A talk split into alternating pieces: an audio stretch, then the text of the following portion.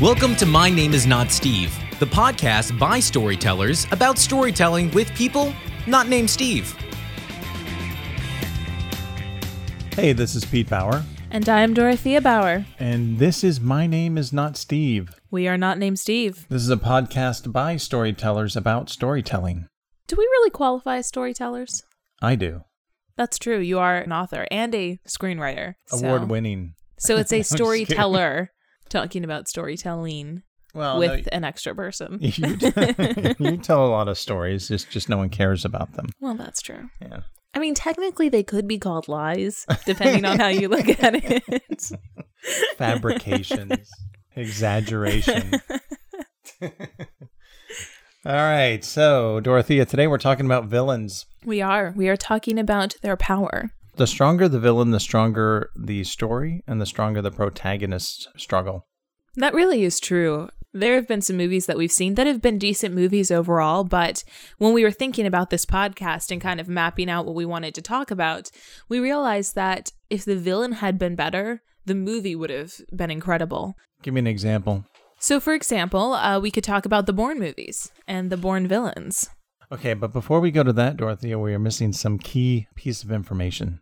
That's true, but I was also answering your question. Yeah, yeah, yeah. yeah. So, I'm going to put that on you You've known me long enough to know that I set you up to fail. constantly. Right. Okay. I mean, so, in every aspect of life. So, what's your point? I guess I don't have one. Thank you. All right. All right. So, Kneel and Pray, the Kneel and Pray update. The Kneel and Pray update is that the book is still done, as it was in the past two episodes. I know, but the cool thing is we got a proof copy. We did. So, what is a proof copy, Dorothea? A proof copy is a copy of the book that the printer sends you to make sure that everything is the way that you want it to be, that the cover is formatted correctly, that the line spacing and the indentation and all of that works out the way that you want it to. It looks beautiful and it's just fantastic. It is fantastic. Here's Aside from the things we have to change to fix it. here's what it sounds like. Ready? That's the actual book. I think it's really sweet how you're so excited to have this book in your hands because it's been on your computer for such a long time that to actually be holding it in your hands, you look like a kid on Christmas. But there's something about it, you know? It's like when I handed this proof copy to your mother, her face changed. Like she looked at it and went, Oh my gosh, this thing that you've been bothering everybody about for almost a decade, it's actually coming to pass. I mean, it's, real. as it came to pass, I wrote Yes. a book. So, We should probably clarify why you said that. well, it was in the last episode. Just Oh, listen to the last episode. Okay. You don't even remember, do I don't you? know. You're a sad, sad person. Well, Okay. like father, like daughter. Anyway, so it was very cool. There are some things that we need to adjust. The line spacing between the lines is not correct, so I had to make that adjustment, which makes the book thicker. And then the spine of the cover needs to also then be thicker.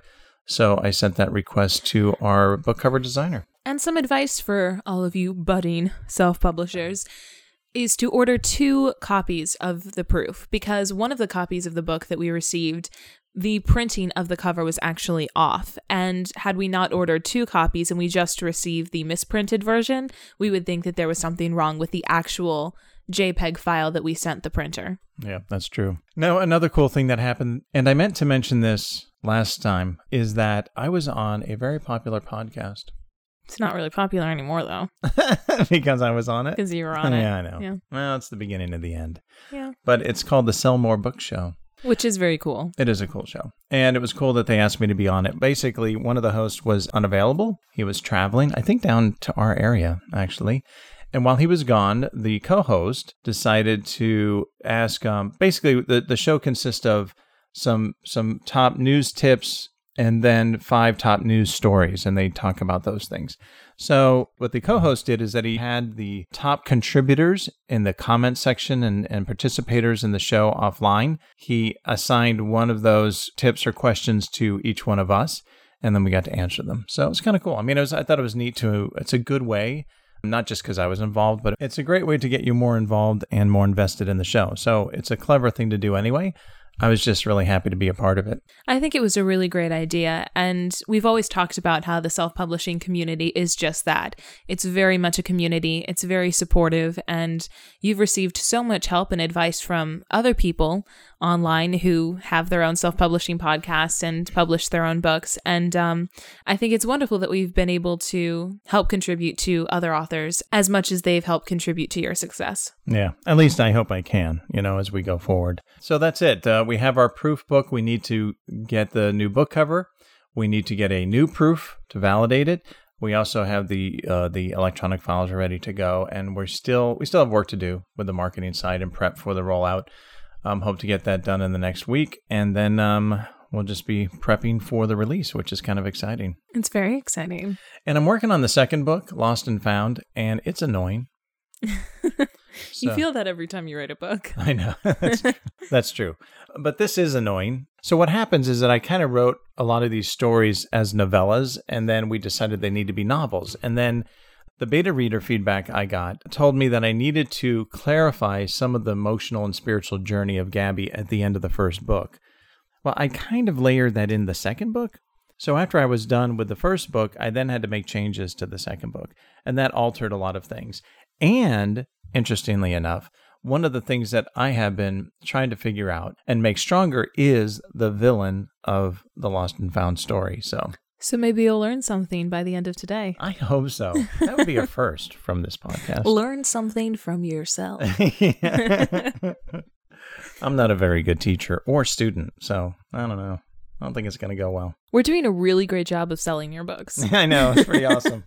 Well, I want to be honest about the journey. You know, you listen to all any author at any point, they'll say, "I don't know, I write stuff and I look at it and I think it's a pile of crap, and then I fix it later and it ends up being pretty good." I'm in the turning a pile of crap into something good phase right now, but it is kind of frustrating. It was very funny. One day I was at work, and a coworker of mine, I've mentioned her before on this podcast, is also an author. And she came up and was talking to me about her writing and how it's going at the moment. And she's she's just saying, Well, I'm at the phase of my writing process where everything I write is crap and awful, and I should never do this, and why am I wasting my time? Yeah. That's a pretty common early phase, actually. You know, you have the moment of inspiration, and then you write and you think it's all cool. And then you reread it and you realize it's not so great. And then when you try to fix it, it sucks. And then after it sucks, you start to make it better again. So it's a very, very fun process. Well, it's fun for you to watch me and, and listen to my long complaints about the process. I enjoy it, Yeah, I know. sincerely. That's why I do it. I do. Yeah. All right, villains, Dorothea. Well, I already mentioned the Bourne villains, so we should probably pick up on that. All right. So the Bourne villains. What's interesting about the Bourne villains, it's kind of like a nebulous villain. It's like the program he was a part of is the villain, you know what I mean? But the people that have been in charge of it during his time in it kind of changes and evolves as you find out and you go up the food chain or whatever. But there's never been like a really hard and fast, here's the bad guy. The bad guy has been the government or the program or the corrupt leaders or something. So it's interesting because they're really, really good movies. But the villain in and of itself is not that great. And so it's surprising that they're as effective as they are considering the villain's kind of weak. I think the saving grace of those films is that he is the villain of his own story most of the time. Oh, yeah, that's true. And he's kind of dealing with the consequences from what he's done and what he doesn't remember doing. And then you have the actual bad guys who are responsible for that that are coming after him as well. So hmm. there's a lot of layers in that. But I think that if you're to identify the villain versus the protagonist, the villain outside of Jason Bourne is not very strong. Right. Where if you have a, well, one of the most clear cut villains in history is Darth Vader, right? Of course. So, I mean, that's a great example of having a very well defined villain that makes the protagonist struggle even more. And one of the key aspects of a good villain is that they're usually smarter, stronger, faster, better than the protagonist. and they push the protagonist to be stronger, faster, and better to defeat them, which is more interesting to watch than a protagonist who is all those things already. Yeah, kind of like Liam Neeson in those early Star Wars movies, which we talked about last time. Liam Neeson is is his own is his own beast though. I feel like if you ignore Star Wars as I always do. Um, Liam Neeson's movies, you just expect him to be this intense guy. And I don't really know if I could respect him anymore if he lost a fight in a movie. Well, that's ever since Taken. He's made like Taken over and over again in different formats, different times. They keep renaming it, but it's basically him going around kicking ass and shooting people. I actually saw someone online wrote this whole thing about Liam Neeson, how he was the voice of Aslan in The Chronicles of Narnia, Right. and he was the voice of a god in another movie as well. So he became a god in two religions, in two different stories. Plus, he trained Darth Vader and Batman, and like he just lists all of these things that Liam Neeson has done as his characters in different movies, and he's pretty intense. Yeah, now he just kills people Yeah. out of vengeance. Um, that's a good villain, Darth Vader, obviously. But another one that's recent is um, Snow, President Snow from the Hunger Games. President Snow is such a fascinating character to me because when you read the books, he is the only character that is completely honest all the time, aside Yeah. from Peeta. When you think about Katniss, she's playing the game of the Hunger Games. So is Haymitch, so is Gale, so is a lot of the different characters, President Coin and Plutarch Heavensbee. There are a lot of characters that put on a facade because that's what the world needs. And in order to defeat the bad guy and in order to win the war and bring peace and all of those things, you have to play your part.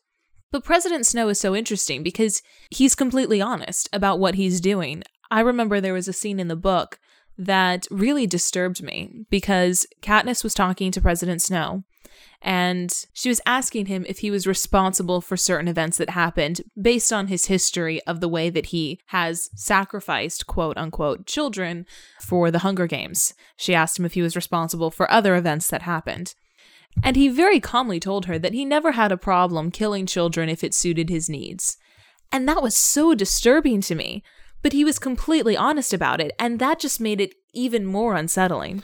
Yeah, what's really evil about evil is that it's comfortable being so. And what's really great about President Snow's character is that he understands he's the oppressor and he understands the structure and the system he's put into place and he understands the sacrifice required of people under his control and he's okay with all of that because it keeps it all working. And the fact that he's like, yeah, yeah, I don't mind killing kids because it keeps the lights on, so to speak, you know, in the whole government.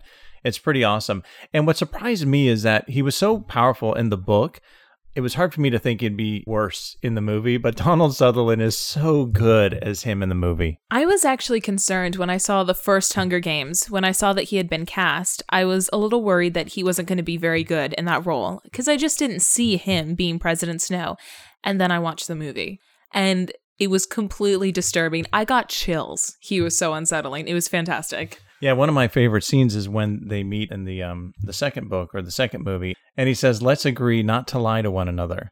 And so he and Katniss are blatantly honest from that point forward, which is just such a great thing to do because, especially a character like Katniss who's trying to fight the powers that be, to honestly state one that what they would like to do and how afraid they could be at the, you know what I mean? It's just so brilliant to do that because there's no there's no hidden layers at that point. It's it's pure evil against pure rebellion, like face to face. A trend in modern stories that I'm really enjoying is the nature of power in villainy nowadays. For a long time, the nature of power had to do with what skills you had. I'm better or stronger than you, or I have more armies at my command, and therefore I have more power over you. But now, villains often have more information than the other people, which is more dangerous. You wouldn't think it would be, but it's much more dangerous to have information that can't get out or that would risk a lot of things, and for a bad guy to have that. And I think it's so interesting to see how they play with those elements. Yeah, no, I agree with you. And one of my favorite, favorite villains ever is Gary Oldman in The Professional. Oh, so amazing. He's so creepy. So creepy. Here's how well the screenwriter set up how bad of a villain Gary Oldman's character is. Because he doesn't look intimidating. No, he looks kind of disheveled and he's he's like takes drugs and he's a narcotics cop and he's corrupt. But here's the worst thing. The first time you see him, he and his corrupt crew of cops are standing outside of an apartment door and they're about to go in and wreak havoc on someone who was stealing from them. And he's there listening to music on headphones and he's taking drugs and he's just really weird. but you know he's scary and you know everyone should fear him because one of his corrupt cops is a massive man who is terrified of this little guy who's his boss. He does not want to interrupt him because he has bad news and he knows nothing good will come of that. So you see this guy who's very intimidating, shuddering at the thought of approaching Gary Oldman's character. Yeah, and everyone is afraid to tell him what they have to tell him before they go do something horrendous. And it was just one of the most powerful ways to introduce a villain because if someone that is so much stronger than you is afraid of this guy, just how scary must this guy be? And he is really, really scary in that movie. It's awesome. I like The Professional a lot. I think it's a very good film. There's so many things about that we, we won't go into, but the way they established Natalie Portman's character is awesome. The fact that a hitman is the hero is awesome. I mean, it's just great. There are so many scenes in that movie that, again, we shouldn't go into, but just the way the story unfolds is shocking and really, really well done. So check it out if you haven't seen it. Yep. Other good villains have been obviously the Joker, right? And the Dark Knight. Just, I mean, epic. What's so funny is you go through this list and you're thinking every time we bring up one really great, epically awesome villains, you go, that's such an awesome character, right? Immediately, like, oh, that guy was amazing, or that actor did a great job. So when you think of Darth Vader, it's in your brain, right? You think of Heath Ledger as the Joker, it's in your brain. And I think there's an element of being unstable to those villains that makes them so terrifying because you don't know what they're going to do. Right. They have no morals and they're unpredictable. It's like the worst of the worst combination. And Heath Ledger's performance is just, it's amazing as the Joker. Another one, which I think is great because it's an 80s movie, which is a lot of guns and yippee ki and whatnot, is Hans Gruber. Now, Hans Gruber is a perfect example from Die Hard of someone who's smarter, better, faster, stronger, all that, right? More prepared. You have John McClane, the cop who's ill prepared, wasn't even supposed to be in this building, forced to take on Hans Gruber and his crew. And he's planned, he's meticulous, he has all the knowledge you were talking about, about how the FBI works and how he's going to use that to his advantage.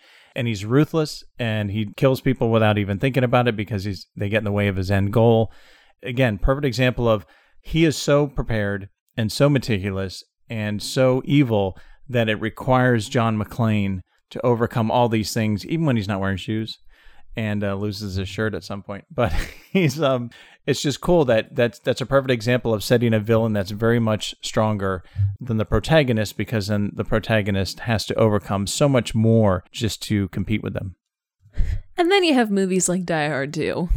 Yeah, that's one of the worst movies ever. Now, one of the interesting things about Die Hard 2 was its varying ways of using the F bomb. Yeah, it honestly didn't make sense. yeah, there were times where they would use the F bomb. And uh, so here's what happened my daughter was in college, and I was going to say, well, you should see Die Hard 2 because there's some good scenes in it, whatnot.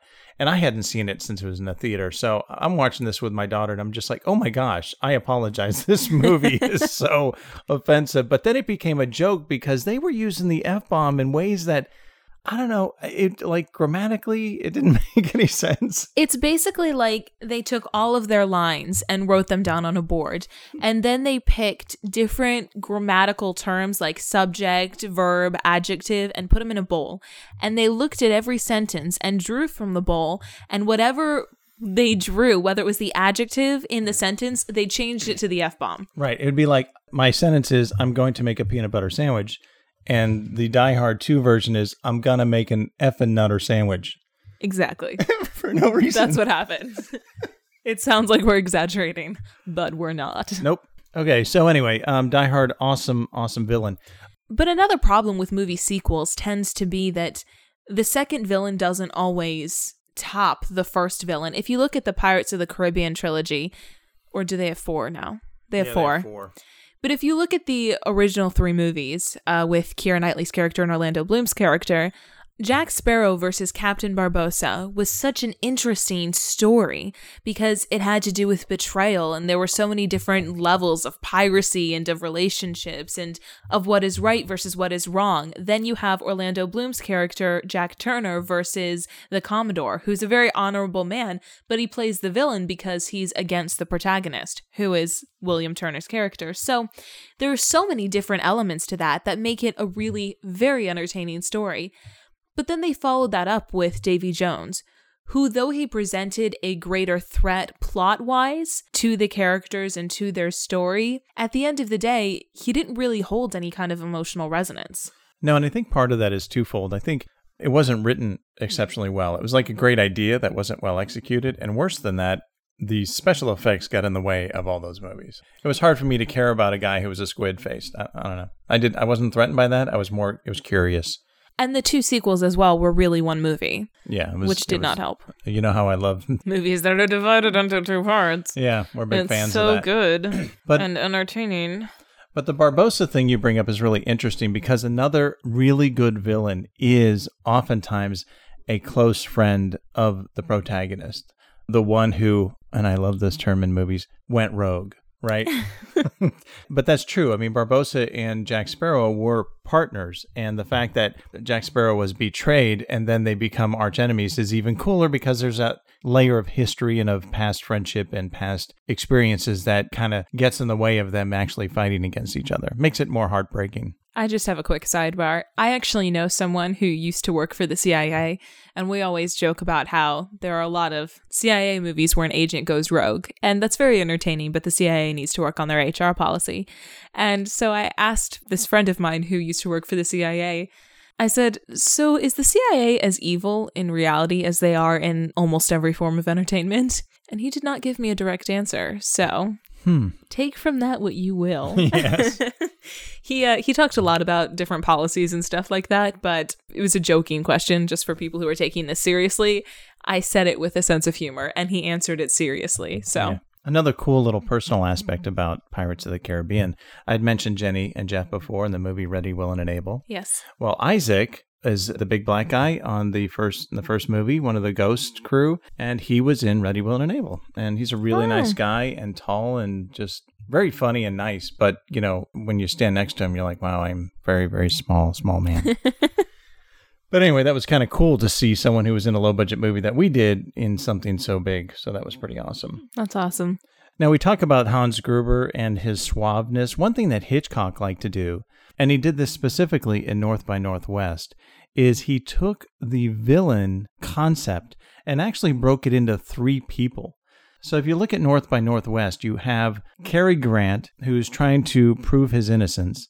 And then you have James Mason, who is basically like the Hans Gruber sort of person. He's smart, classy, could, you know, go to cocktail parties and everyone would love to see him.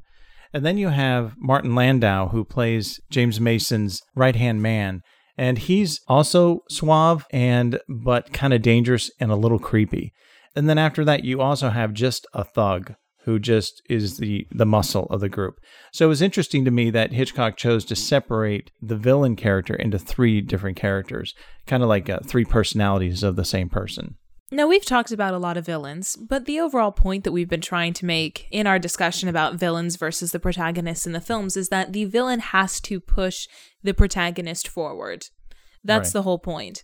And one of the best villains in that respect is actually not human. Right. And it's scary. Incredibly terrifying, with the aid of John Williams' use of two keys on a piano. the movie Jaws has one of the greatest villains and is one of the best movies. I really, really enjoy it. When you think about that movie, you really don't think of it as having a great villain because it's a shark. A shark is not a villain, it has no motivation, it just eats. It's hungry. Yeah, but that's why it's so dangerous, which is great. And also, when the protagonist has a fear of boats and going on the water and has to go deep into the ocean to find this man eating shark that's terrorizing his town, that kind of pushes you forward. You know, it reminds me of two things. First is that Alien is also like that. The alien is not human, obviously, but it's just doing what it does and it's dangerous as hell. What's interesting from a writing perspective, and you and I have talked about this, Dorothea, is that when you're formatting your story, you kind of see where it has to end. And then the first thing you do is you make your character adverse to any of that. So, for example, if you know that the bad guy's a shark and you have to kill them on the water, well, the best thing you can do is give your protagonist a fear of water. Right, that kind of thing. You you look for wherever they need to end up. As you're defining your main character, you just make them polar opposite of where they need to be at the end because that gives their journey that much more of a, a longer and harder distance to go. I do remember hearing about a story where that didn't entirely work out well in the original draft for the writers of this particular movie. When the creators of Toy Story were drafting the film, the character of Woody, he went through so awful. he went through a huge change before he reached your screen. When the writers were working on the script, they realized that at the end of the film, Woody needed to be selfless. That was the point, and that was his journey. So, ipso facto, at the beginning, he has to be selfish. The problem was he was awful. He was a jerk. he was such a jerk. We actually saw clips from the original draft of that that Tom Hanks recorded. I know, which is amazing. Which is unbelievable. Of Woody saying things like, No one asked for your opinion, Spring Weenie. Like, just, he was rude. terrible. He's so rude. He was terrible. And then that character had to evolve. And what they ended up going with was Woody was not a jerk as long as he was the favorite toy.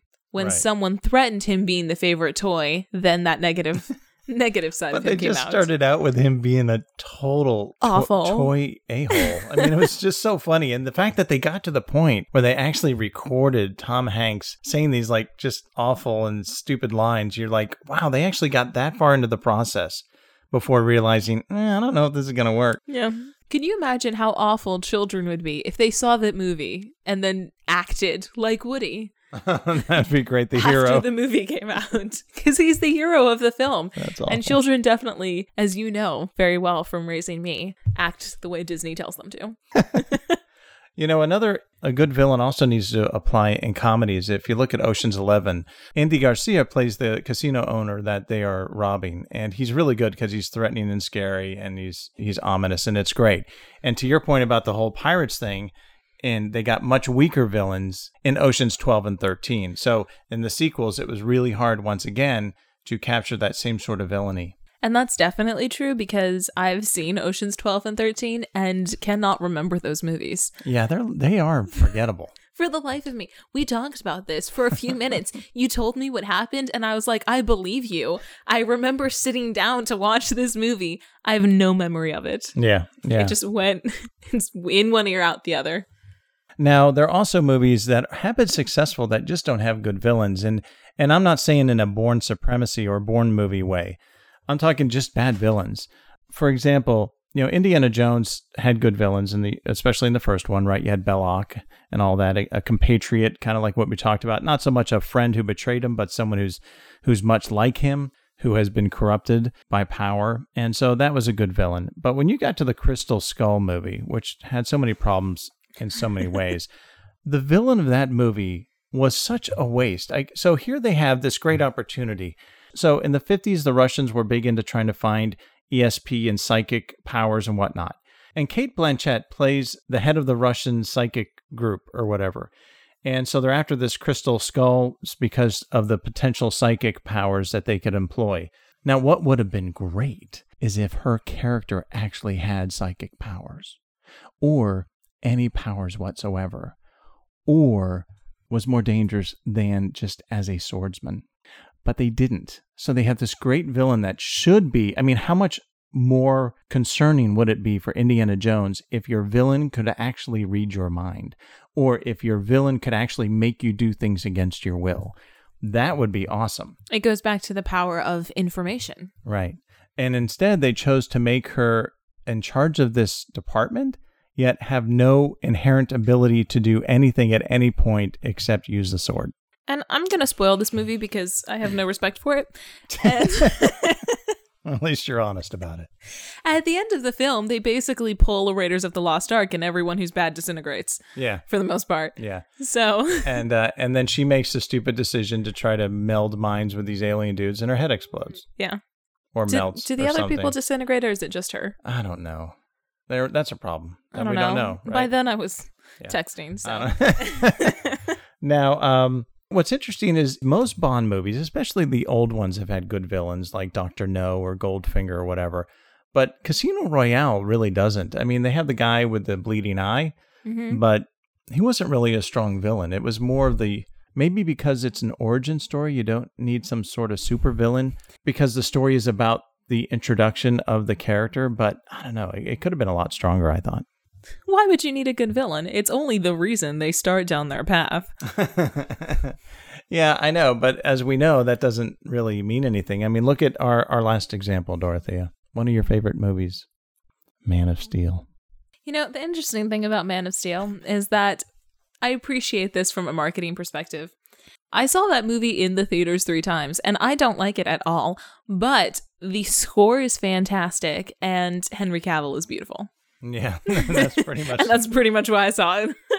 but you know what's really a shame is that that villain General Zod had all the makings of being a really good villain, but the movie is such a mess. One of the things that makes General Zod potentially an awesome villain is that they are genetically created to do a certain thing in that society. And he is genetically created to protect the race of super people, Kryptonians or whatnot. So you take that immovable position. General Zod has to terraform Earth and kill everybody because he's genetically required to do so. And they never make that clear enough until it's far too late. And if they would have made that clear earlier, his entire threat would have been far greater. And then if you have this God against God climactic fight scene where surprisingly all the humans are out of town in the city, then um, it would have been even more powerful because of the inevitability of Superman having to attack one of the lone survivors of his planet because this guy is genetically required to destroy everyone on Earth. That's an awesome potential that was unrealized because the movie was a freaking mess. There are two really great lessons that you can learn from Man of Steel. The first is that your story has to be logical.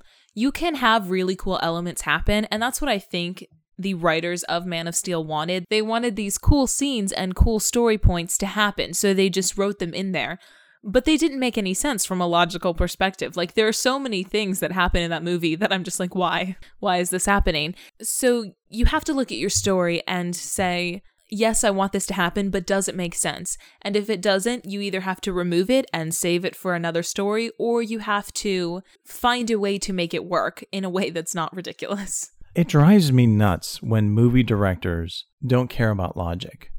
It's like, well, the reason you're making the movie is to tell a story. And the story should make sense. Zack Snyder, Tim Burton. Tim Burton refused certain logical points in the second Batman Returns movie that would have explained everything and would have made the movie a lot more satisfying. Except, yeah, he didn't want to really do that. I'm like, why? There's no, there's no reason a creator of a story abandons logic while telling the story. My favorite example of that is in the second Transformers movie, which is just terrible. And Optimus Prime dies at the beginning of that movie. What? I know. So Shia LaBeouf is trying to bring him back and save him, and they have to do this whole journey to get there. But the thing is, is that about 30 minutes into the movie, they come across this like shard of glass or something that can bring any transformer back to life. Except Optimus Prime, evidently, because they didn't use it on him. They used it on some Decepticon to lead them to this other thing that can bring Optimus Prime back to life after Shia LaBeouf visits Transformer Heaven, because robots definitely have that. Well, then the movie would have been like 10 minutes long. And how much better would that movie have been were it 10 minutes? Yeah. Michael Bay, what were you thinking? All the explosions in the world, and you probably have all of them uh, will not make up for something as lame as that. So, lesson number one make sure your story makes sense logically. If it doesn't, it's really going to bother people. Or have a lot of explosions. Yeah, one or the other. The second lesson that you can learn from Man of Steel isn't from the story, but is from how the movie was created. You have to trust your story. What I think happened with Man of Steel was that the vision that Zack Snyder had was very specific and the film studio didn't want exactly what he was proposing, so they limited him.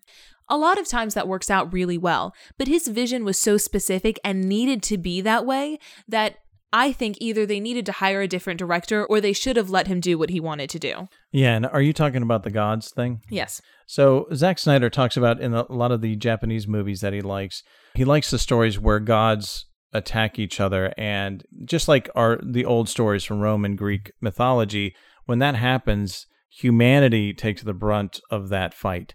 And that's what he originally wanted to do was that really, and if you look at it, you know, Zod and and Superman are gods comparatively to us. And so yeah, there would have been a lot of death and dismemberment and bloodshed of the human race while these two gods kind of figured out what was going on. But obviously, the studio didn't want that, so that's why suddenly buildings full of people were empty. Well, and the consequence of that too is that as we were talking about when the movie first came out, there's no reason anyone on Earth would trust Superman after that battle. Yeah, and not only that, but what villain, what possible villain is going to be strong enough? We talk about the problems with the sequels, and you can't have another villain. What is some human bald guy, Lex Luthor, going to be a threat to a god? Really? Well, I don't know. We've got Ben Affleck playing Batman, so Well, that's gonna everything. be great. Actually, they're doing the Justice League. I think they're starting the. Justice League out of this. But Another good lesson is to plan your stories. DC's trying to catch up with Marvel, but Marvel had a plan at the beginning, and an insane plan. and DC did not. So that's another good lesson. If you are writing a series of stories and you want to bring in different elements, you have to plan that in advance. Yeah, yeah. So in the Gabby Wells stories, there is a good villain threat in that book, which requires Gabby to do a lot of things she doesn't want to do. So in that respect, I think it's really successful. We always try to take these things and make it part of real life. So I'm trying to think of a villain story. You know, I actually included this story in the first Gabby Wells novel. So, um, except it happens to the dad. But when I was in like middle school, this kid wanted to beat me up, and uh, I didn't want to be beaten up. I can't imagine why. Yeah, a lot of reasons you, that most people would find obvious. But anyway, so I didn't want to be beat up, and I literally said to the guy, I said, "Listen, man, do you think I'm a jerk?" And he's like, "Yeah," and I'm like, "I think you're a jerk too." And he's like, "What?" And I'm like, "So listen, after you beat me up, none of that's going to change." and he was like, "What?" Like it totally confused him that I was saying, "Look, I'm still going to think you're a jerk after you beat me up, probably more so, right?" So he kind of looked at me and he'd never been challenged like intellectually on a on just beating some kid up for no reason because I didn't do anything. I didn't as we've established in previous podcasts, I never did anything. Anyway, so it was really funny because he looked at me really confused and and I kind of talked him out of kicking my ass that day. So you know what I would have done? Hmm. I would have beat him up. Well, that's because you've had like taekwondo, MMA training. Yeah, you're a lot more scarier than I was. You know, and obviously the greatest story of all, Satan is the villain for a lot of these things, which I think is funny because in the true story of of angels, demons, and whatnot, Satan already lost. That's the best thing. We come into the story after he's already lost the battle. So he's just kind of like, I don't know, trying to rape and pillage uh, before he leaves town, kind of thing, is really what's left. But I always get a kick out of these stories that have God versus Satan. It's like, uh, no. God created Satan, or, well, Lucifer. Uh, Lucifer rejected God, was renamed Satan, and uh, God was never, ever in danger from his own creation, ever. No more than he's in danger from me. So, anyway, I just find that funny because you see it in movies all the time. You see the the villain being Satan or the and what I really love and I find humorous, I don't love because it's true. I love because it's humorous is you'll see movies that will use Catholic imagery and Catholic teaching to put a person in a no-win situation, but they don't use Catholic teaching to get him out of it. For example, I really like the movie Constantine actually with Keanu Reeves, but it's a guy who committed a sin so grievous that he was destined to go to hell. So before he goes to hell, he's trying to excise as many demons and send them to hell first, right? But they never talk about like salvation or how that can easily be turned around. So it's just kind of funny to me that the ultimate villain is oftentimes Satan, but they never use the ultimate victor as like a solution. Well, I think the reason they do that is partially because they're uneducated about Catholic theology. But I think the other reason is that because you can't stop God. It's like the easiest battle ever. God says no, and then everyone disperses. Right. Like one of God's options was to simply think Satan out of existence. Yeah. You know what? I decided you were a mistake and poof. And you're gone. Right. But he didn't. So Yeah, no battle. We've actually seen several paranormal investigation shows, right? And one of the things they always do, my dad's laughing because I put quotes around paranormal investigation, but we've seen several of those shows. And one of the things they do is whenever they feel like a demon is there, they always say, In the name of Jesus Christ, leave this place. Because according to Catholic theology, demons can't stay in a place if you excise them in the name of the Lord. They genuinely can't stay. Right. I mean, that was in the Bible with Jesus doing it and the apostles doing it and so forth. So, from a story perspective, that's not very interesting. If you go, in the name of Jesus Christ, get out. And they're like, well, I guess I don't have a choice now. and scene. Story over. It'd be like a 10 minutes Transformers movie. You know, there is something that I do that you find very funny that I will share with the rest of the world. We had salt blessed um, when we had our house blessed, and we'll use it when we're cooking. And so sometimes when I'm cooking and I, am pouring salt into the pot or the pan or whatever, I'll like take some in my hand and like just taste it and be like, well, still not possessed. Today's a good day. so you can bless water and salt. And because salt sticks around longer, it can be more powerful in this angelic battle. And this priest was there for an exorcism, and he said that if you put holy salt in someone that is possessed, they will immediately vomit it out. So that's what my daughter's talking about. Is like, oh, I didn't vomit or convulse. Still not possessed. Win. Win. All right, so Dorothea, spoiler alert. Spoiler alert. Okay, so what is it? This is yours. This is all yours. This didn't really evolve out of analysis as most of our spoilers do. It just kind of was a gut instinct that I had that turned out to be right. I have seen it more than once, so it is a valid spoiler alert. When your protagonist is tasked with protecting someone, that's their whole objective is to make sure that this one person gets out alive and safe and okay. And that person is injured at the beginning. In most cases, they're either going to die or they're the bad guy. Why? Because they've orchestrated this whole thing where the person has to protect them and then they come to save them and then they get all this information because they trust each other and it's very, very convoluted. So it's all part of a master plan of some sort. It's all part of my evil plan. Well, of course. To take over the world. That's different. and ongoing. So, yeah, we've seen this. We saw it in Person of Interest. And I will say that the very first spoiler alert that we've done I have seen it so many times. The one where if you name an assistant, they're the bad guy. Oh my gosh. I see it over and over and over again. It's really irritating. Please, people, think of something else. Or just don't name people. Right. Make it a surprise. Yeah. I mean, an assistant can come in the room without being given a name. And the interesting thing that a lot of cop shows do, and it's so frustrating, is that they name the assistant, but they interview a lot of people and they don't give all the people they interview names. Right. So just let the assistant be one of the people that remain unnamed until the end when you find out they're the bad guy. Yeah, that would make it all better. Or come up with another bad guy. That would make it all better. all right, Dorothea, villains, villainy, evil, protagonists, bad guys, protagonists. That's what? The whole point of this was the effect of villains on protagonists. And so that makes them sound really high pitched and weak. Is that your... throw them in there? Well, right now the villains are more powerful. Eventually, oh, you know what? You've been no. full of crap since you were a little girl. As soon as you can start talking, you go. But dad, see, I wasn't misbehaving. I was thinking about the potential possibilities of love in the universe I have a degree in spinning crap. Thank you very much. Well, that's true. That's true. You took that innate ability and turned it into a degree and a career. Yeah, that's really impressive. Congratulations. Thank you.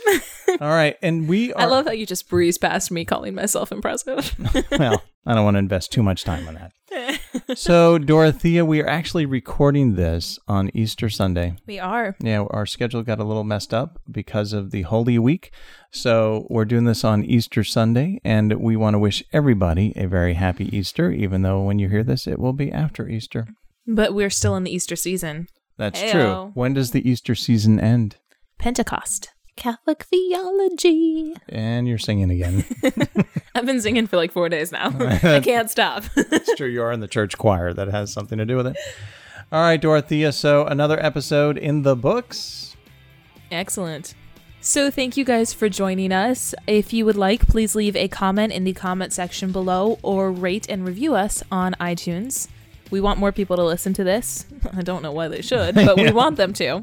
So please encourage them to do so. also, if your name is Steve and you would like to defend it, if you can, then uh, email us and let us know. Also, we would love to talk about stuff that you want us to talk about. So if you have a subject about storytelling that you would like us to chat about, please let us know. Again, you can comment or email us at contact us at sonlightpress, S O N L I G H T, press.com. Thanks for joining us, and we will talk to you guys next time. What, so today I was the villain? Dad, Am I always the villain? you're always the villain. Parenthood is so awesome.